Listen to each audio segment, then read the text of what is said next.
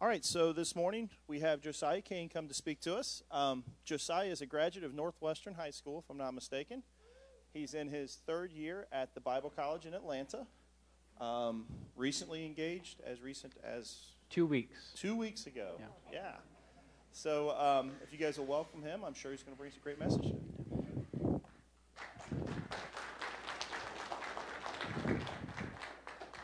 I don't know about a great message that's yet to be seen, but yeah, just to clarify, I'm not going to marry my sister. Um, although she will also be an Amber Kane, but uh, that's for neither here nor there. Today, we're going to talk about uh, uh, drawing the line. That's kind of the title of the sermon. Um, but before we start, I just want to say thank you so much for having me, and it's such an honor to come here and to speak to you this morning. And you guys just have such a beautiful church. Uh, it sounds great. You guys sound great. The music's awesome. The kids are cute, and there's some familiar faces out here. So it's uh, pretty close to home, and there's a, a sense of famili- familiarity uh, that kind of just brings me a little bit of peace. Uh, but before I start saying much, I'm going to show you a cartoon because I know that no matter how old you get, cartoons are still entertaining, especially the Looney Tunes. So if you could play that clip now, uh, that'd be great.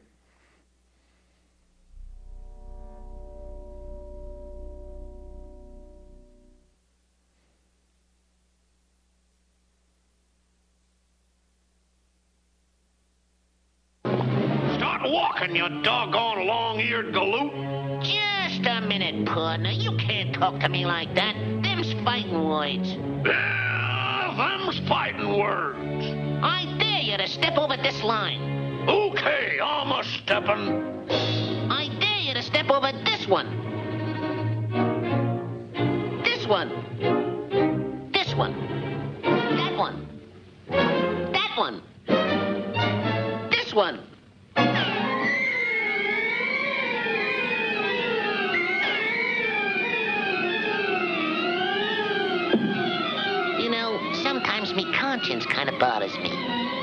But not this time.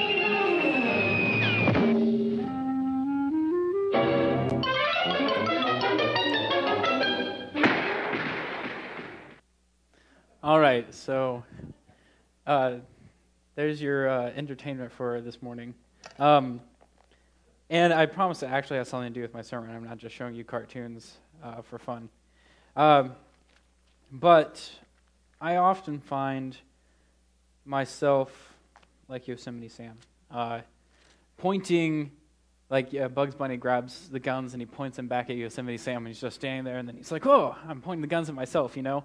Um, so I'm usually the one getting myself into trouble, uh, and unfortunately, it happens more often than I would like. But I would like for you to say "Amen" if you are a Christian. Amen. Okay, so uh, most of us, if not all of us in this room, profess to be Christians. And I think as Christians, we can agree that working hard and being successful, working hard at your job, taking pride in what you do, isn't a bad thing. I think that we can agree that enjoying an hour of TV after you come home from a long day, a long day at work or enjoying a certain TV show isn't a bad thing. I think we can agree that loving your spouse isn't a bad thing. In fact, that's a good thing. And uh, I don't have, I'm not married yet, but I, I am planning on getting married, and so I'm looking forward to that. But a significant other, someone in your relationship, loving that person is not a bad thing. And I think that we can agree that having a reputation, a good reputation, with the people around you and in your community are not bad things. But who would say that slaving over your job day in, day out, finding your fulfillment in what you do entirely is a bad thing? Where you just find all of your fulfillment in your job, where you make that your idol. Who would say that investing your whole being into the pleasures this world has to offer you, like entertainment, TV shows, music, making that your life, is a bad thing? Who would say that living only for the purpose of earning the love, loving appreciation of your spouse, if that's the only reason you live, is that, that's the only reason you wake up in the morning, is to please your spouse, that could be a bad thing. And we can also say that living only for to find your identity and other people's affirmation is a bad thing. So, how do we, as Christians, decide where we draw the line? The point at which something good, something good like loving your spouse, watching a TV show, Uh, doing well at your job, or having a good reputation, the point at which these good things become sins, become idols, is when they take precedence in our life. It's a, it's a problem of misplaced love, where things that should be second, third, or fourth take first. And we find ourselves a lot like Bugs Bunny and Yosemite Sam. And at least in my own mind, I think I'm both at the exact same time, where I'm the one drawing the lines and I'm saying, cross them. And then I'm saying, okay, I'll cross it. And then I draw the next line and I cross it. And I'm, I'm saying that, oh, 35 hours a week is good enough at my job. And I'm like, well, I think I can do better. So we push the boundary a little bit further. And we draw another line in the sand and we push the boundary a little bit further. And we keep stepping over these lines. And we keep stepping over the lines. And eventually we get up to the cliff.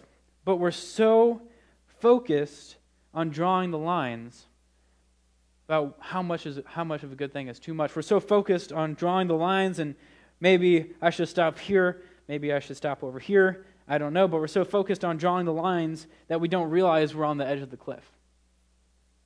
And then we step over that last line, and then we're in a free fall. We don't know what's going on. We're confused. We're shocked. Um, we're falling, and we're falling into a sin. Um, and this happens not just with the things I mentioned, but with a lot of things in our lives. And so you're falling and you don't know what you can do to get out, but you could still get out if you wanted to. Like Bugs Bunny, he runs down there real quick before Yosemite Sam hits the ground. He throws a mattress on the ground. And so at that point, you could still get out of your own trouble. But I think too often we find ourselves saying what seems like a parable of someone much wiser than Bugs Bunny Sometimes my conscience bothers me, but not this time. And then we hit the ground. We're broken, we're shattered, and we don't know what to do. And we have to pick up the pieces from there. So I ask you again where do we as Christians draw the line in our lives? Well, I'm here to tell you if that's how you're dealing with sin, if that's how you deal with the problems in your life, you're asking the wrong question. There is a really good quote I found off a Christian dating website. Um, so this is pertaining to uh, marriages within a heterosexual marriage within a Christian setting before marriage. And this is the quote from that website. It says, How far is too far? Asking, How far is too far to go with your significant other? How far is too far is the wrong question. We should not focus on how close we can get to sinning without sinning any more than we should focus on how close we can get to hitting an oncoming car. When our hearts are right with God, we are concerned with what is truly pure, with how we can glorify God with our bodies. We want every act of affection to be a reflection of the fact that He is first in our lives. Until He is, we will have a terribly hard time discerning love from lust. Have a terribly hard time discerning love from lust. And we can only get a proper understanding of where we are when we put God first. So if you have your Bibles, I would ask you to turn with me to Matthew chapter 5. And if you're not familiar with your Bibles, if you, if you take your Bible, you split it in half, then you take the second half and you split it in half again, you should be pretty close to Matthew. So it's the first book in the New Testament, uh, Matthew chapter 5, and we're going to be starting in verse 17. Now, let me just give you a ba- little bit of background information on this passage. It's what they call the Sermon on the Mount. Uh, chapters 5, 6, and 7 of Matthew are the Sermon on the Mount. And that is where Jesus is preaching his, his greatest sermon recorded in the Bible, where he's talking to a bunch of people on the side of a mountain, and he gives such great words of wisdom. And there's a point here that he makes near the end of Matthew chapter 5 that is just so incredible when you take a look at it. But we're going to start in verse 17. Do not think that I came to abolish the law of the prophets. I did not come to abolish the law, but to fulfill. That word fulfill, and that word is the Greek word pleosia. Now, um, that probably doesn't mean much to you, but there, like um, we were saying earlier in our Bible study, that Greek words, or Sunday school this morning, Greek words can be translated a bunch of ways. And that word really means I came to complete the law. I came to bring it to its fullest extent. I didn't come to to get rid of the law. I came to make it the greatest the law has ever been. So that's what Jesus is saying. Verse 18 For truly I say to you, until heaven and earth pass away, not the smallest letter or stroke shall pass from the law until all is accomplished. Whoever then annuls one of the least of these commandments and teaches others to do the same shall be called the least in the kingdom of heaven. But whoever keeps and teaches them, he shall be called great in the kingdom of heaven. For I say to you, that unless your righteousness surpasses that of the scribes and Pharisees, you will not enter into the kingdom of heaven. You have heard that the ancients were told, You shall not commit murder, and whoever commits murder shall be liable to the court. But I say to you, Jesus says this, but I say to you that everyone who is even angry with his brother shall be guilty before the court. And whoever says to his brother, You are not you good for nothing, you shall be guilty before the Supreme Court. And he says, Whoever says, You fool, shall be guilty enough to go into the fiery hell.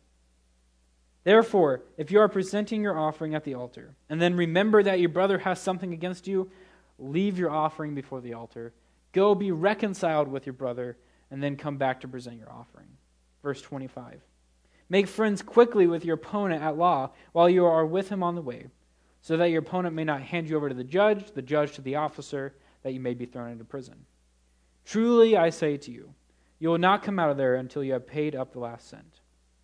You have heard it said, You shall not commit adultery. But I, Jesus again, is, is bringing the fulfillment of the law. But I say to you, Jesus, that everyone who looks at a woman with lust for her has already committed adultery with her in his heart. In his heart is the issue here. It's not about, the question is not where do we draw the line as Christians? Where do we draw the line in the sand where we say, this is too many hours at work a week, or this is too many hours of TV, I don't have time for anything else? Instead of saying, oh, I've spent this much money, gave my, uh, my fiance this many roses. Uh, okay, so I've, I've given her 49 roses, but if I only gave her 48, I wouldn't be crossing the line of loving her more than God. Or I only got four people to say that I did a good job, did a good job today instead of five, which means I didn't cross the line and I didn't put people's affirmation above God. That's the wrong question. Drawing the line is the wrong question. How much is too much is the wrong way to look at it. The real question is, where is my heart? So is your heart wrapped up in godly things, or is it wrapped up in the things of this world? Is your heart wrapped up in righteousness, or is it wrapped up in lust? Now, I can't answer these questions for you. Uh, that's something you have to do yourself. But we're going to look a little further and unpack what Jesus said a little bit more. So if you turn a couple of chapters over uh, to Matthew chapter 15, I guess it's more than a couple, it's 10. But Matthew chapter 15, we're going to be starting in verse 17 again, also. again, also, I guess is a little redundant. What do you think? so, Matthew chapter 15, uh, verse 17. Now, if you look in verse 1 real quick, it says that Jesus was talking to the Pharisees and the scribes. And if you're familiar with the Pharisees, they were a very, very, very strict uh, sect of the Jewish religion where they followed the law down to the smallest letter. They did not want to break anything that Moses had written down, anything Leviticus, any of those things. They, they kept the law to the best of their ability, even tithing down to the smallest grain of herbs that they had. They were good Jews, and they took the law seriously. So Peter, or excuse me, so Jesus uh, is, is talking to these people. And in verse 17, we see this part of the conversation. It says, Do you not understand that everything that goes into the mouth passes into the stomach and then is eliminated? He's talking to the Jews and Pharisees. He's saying, Everything you eat is gone anyway. Verse 18 but the things that proceed out of your mouth come from the heart, and those defile the man. Now, this, to the Pharisee, would have been one of the craziest statements they'd heard in a long time because they weren't allowed to eat, for example, milk or uh, uh, meat that was boiled in the milk of its mother or things that had blood in it. There's a lot of laws they had to follow that they couldn't eat. They couldn't eat pork. They couldn't eat any unclean animal. There's like uh, shellfish. They couldn't eat that stuff. There's a lot of stuff they couldn't eat. And Jesus is saying, it's not what you eat that makes you unclean, Because usually, when they were unclean, they had to go to the temple, make a proper sacrifice, do the proper penance for their sin, and then they were clean for a time until they sinned again. And Jesus is saying, the things in Leviticus, things in Moses, are not what makes you unclean. The Pharisees would have been taken back by that statement. He says, It's what comes out of your mouth that makes you unclean. Verse 19. For out of the heart, remember, that's, that's the question we're asking ourselves where's our heart? For out of the heart comes evil thoughts, murders, adulteries, fornications, thefts, false witnesses, and slanders. These are the things that which these are the things which defile the man. But to eat with unwashed hands, it does not defile a man.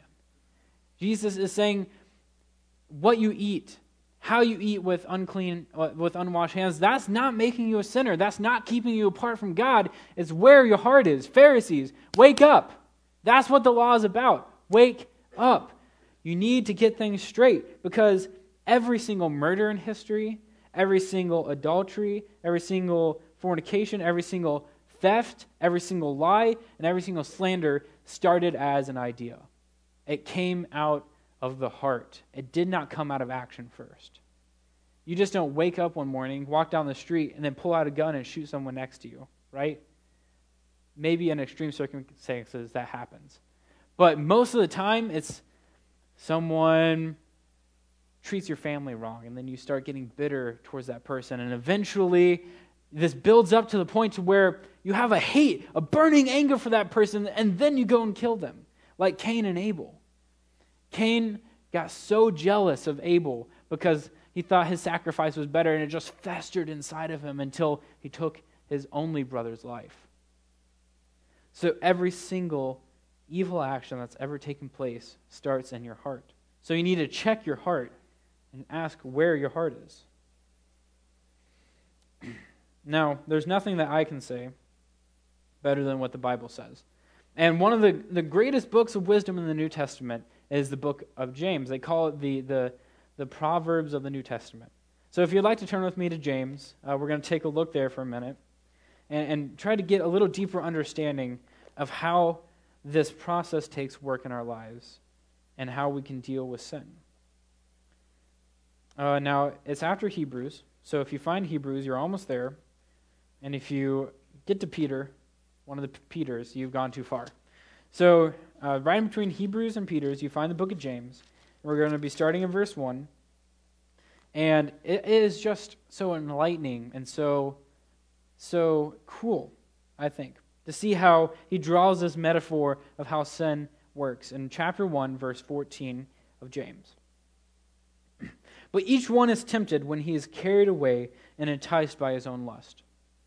Now, carried away, that almost sounds nice. Do you agree? Like, it, it, almost sounds like it would be nice to be carried away. Like, it's like a little, you know, like a, a small child being picked up by his father, you know, carried away. It kind of just makes it seem like you're floating on a cloud and being, you know, lifted away. And I think that's how it originally happens in our minds. When we are carried away by our thoughts, we begin to dwell on them. And then that, that thought develops, and, and sooner or later, your mind's somewhere it wasn't before, but you don't really know how you got there. It's, it's a subtle process that you're not sure how it works. So, 14, you're carried away, enticed by your own lust. And then lust has conceived. So, we see James talking about a, a birth metaphor here. How, how birth happens in real life, you get pregnant, right? And then there's nine months of gestation. There's, there's a long period of time before you give birth. And that's how sin works. The seed is planted, the idea starts, then that seed gestates. It, it, grows older, just like a baby in a mother's womb. And then, verse 15, it gives birth to sin. So this idea develops, then it gives birth to sin, and then sin is accomplished. And when sin is accomplished, it brings forth death. Now, a good example of this, you might ask yourself, well, I have sinned before. I probably sinned this morning. and I'm not dead, right? So what is this what is this saying? Is, is the Bible not true? It, it, it says that when sin is accomplished, it brings forth death, but I'm not dead. So what does it mean? Well, every single time you sin, a part of you dies. Um, Now, this is, I promise things are going to get better here in a second. It's not all such a sad part, but we have to understand fully uh, the, what the problem is before we can get to the solution, right? So, like Adam and Eve, they were in the garden, they were enjoying being with God, they were enjoying the, the perfect paradise. And when they sinned, they hid, they had shame, they felt guilty, they, they realized they were naked. None of those things happened before they sinned, right? So they didn't die that day. Satan says, Surely, or the serpent, excuse me, the serpent says, Surely you will not die if you eat this fruit. And he was right. They didn't die that day. But a part of them started to die. Their peace, their joy, their comfort, all those things died because instead of having peace, they were scared of God. Instead of having joy, they felt shame. They hid from God. So, even though sin might not immediately kill you, it kills parts of you. So, what is the solution to this corrupt heart? What is the solution to fix this problem? What do we do as Christians from here? Well, I'm going to tell you that you can't do it on your own. There is nothing that man can do to accomplish his own salvation by himself. It takes God on your side. So let's turn a couple chapters over in James to James 4. And we're going to start in verse 7. He gives the solution to the problem here. Submit therefore to God. Verse 7 of chapter 4. Submit. Those are the, that's the first word he says. We have to give ourselves over to God. The theme in the Gospels, the theme in Acts, and the entire New Testament is repent, believe, baptism. That is how people are saved. Repent, believe, baptism. Repent, believe, baptism. It's this theme that's repeated. And James is saying it here in a slightly different way. Submit. Give yourself to God. Then resist the devil, and he will flee from you. So, submit yourself to God. That's the first step. Then, flee from your, your sins. Flee from the temptations of the devil the best you can. Because the farther you move away from that, the farther it's going to move away from you. Verse 8 Draw near to God, and He will draw near to you. So as you're moving away from this thing over here, God is moving closer to you at the same time you're moving closer to Him. Right? Draw near to God, and He will draw near to you. Cleanse your hands. I think that's really just saying repent. Cleanse your hands, you sinners, and purify your hearts, and don't be double minded really what you believe should reflect how you act. And he, so he's saying, don't be a hypocrite after you purify yourself. Do your best to follow what you believe in. So submit to God, resist the devil, draw near to God, and he will draw near to you. So that's the solution. Once we submit ourselves to God, he fills us with his spirit. He begins the cleansing act inside of us. He begins working with us day in, day out, making us closer to the image of His Son, Jesus. And eventually, we get to this place where we're restored creatures. God is a God of restoration. That word literally just means making something broken, old, into something new again. That's what the word restore means. The Garden of Eden, it was this paradise. The sin happened, the fall happened, then we have a corrupt world. And Revelation, we get the, and throughout the Bible, we get the, the kingdom that is coming will be a restored earth. That is what we're looking forward to. Our hope is a restoration of the things that are broken. God put man on this earth to have dominion over it, to love it, to, to subdue it. He wanted them to work the ground, to love the animals, to take care of his creation. And he wants that to happen again. He wants to walk with man, but we can't yet or we're going to when God restores everything. So God is a God of restoration, and He doesn't want to see you just survive in this world. He wants to see you thrive in this world. He wants to see you restored. He wants to see you to be able to overcome the sin in your lives. He wants you to be able to, to, to walk in confidence of your salvation. He desires all these things for you. And instead of having another checklist that we're trying to follow here, because we're not like the, the, the Pharisees and the scribes, we're not trying to say, I can't be angry at someone. I have to be I have to close I have to walk around with my eyes closed. That way I don't look at anybody and lust after them. That way I don't even start to commit adultery. No, that's not what we're doing. We don't have this checklist that we're trying to follow.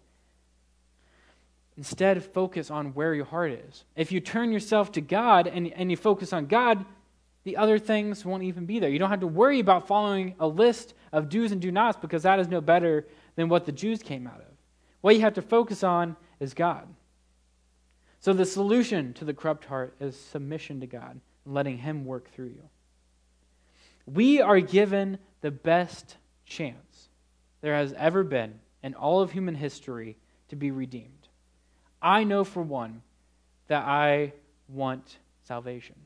I know, I don't know about for you, but I can assume that you guys want to thrive. You don't want to walk around this life beaten down, disenfranchised. That's not what you want. You want to thrive. You want to wake up in the morning with the joy of God in your hearts. And we are given the best chance ever in history at being a redeemed, restored people again. Islam, Buddhism, Shintoism, every other religion in the world has been wanting to be enlightened, right? They've been tested, they've been tried. People have gotten only so far on their own power, but no one has been able to figure out the secret to being a perfect person. And I'm here to tell you that someone has, but it wasn't a person, it was God. He told us what to do. He said, Believe in your Son. So, all of these other religions, all these other ways of living are found wanting when it comes to what they're trying to fulfill. But Christianity delivers on that promise. And it's not going to fully deliver now, but in the age to come. Can I get an amen that we're looking forward to this glorious age? Amen. Thank you. That is just, we have such a good perspective on life because we know that it's not what we have to do, it's what God can do in us that's going to save us. So, in our day to day lives, when we find ourselves approaching sin, we need to stop asking the question, where is the line? Because the line moves, because we can draw new lines in our minds. We need to stop focusing on that question, and instead, we need to turn inward. We need to turn into ourselves and ask where our hearts are, and we need to turn upward. We need to look to God and put Him first in our lives because this misplaced love that we live with, where your spouse, your job, entertainment, uh, the affirmation of others, when they start taking the first place in your life and God moves down the rungs, then things are out of, out of, out of perspective, things are out of priority, they don't work out right, and they find us wanting. But if we put God first, everything else falls into line the way it's supposed to be. So if we're focused on God in our job, if we're focused on giving uh, the excess away to help the poor, if we are we blessing people through our jobs, if we're focusing on God's blessings first instead of focusing on making money and being successful, your job will be better. And instead of focusing on finding your joy and fulfillment in entertainment, and, and the joke is, you know, have anybody ever seen Everybody Loves Raymond, right? Uh, it's, it's this show my dad my parents love it they, they watch it all the time but instead of everybody loves raymond after you come home after work try everybody loves romans right just go home and read some romans right and, and see what that can do for you. See, find your fulfillment and your relaxation in the Bible and in prayer and with God.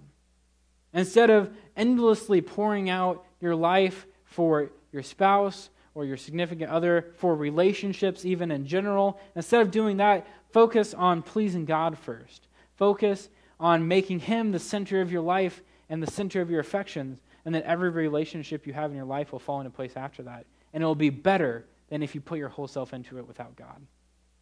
Maybe it's just as simple as finding your approval in who God says you are redeemed child of Christ, instead of looking for the people around you to give you an attaboy, instead of finding your identity in how people view you. Right? So, we have a reason to celebrate here. We have a reason to be filled with joy because God gives us a way out of our sin, and God wants us to thrive. So I ask you one last time where is your heart? If you would like to bow your heads and uh, we'll pray ourselves out.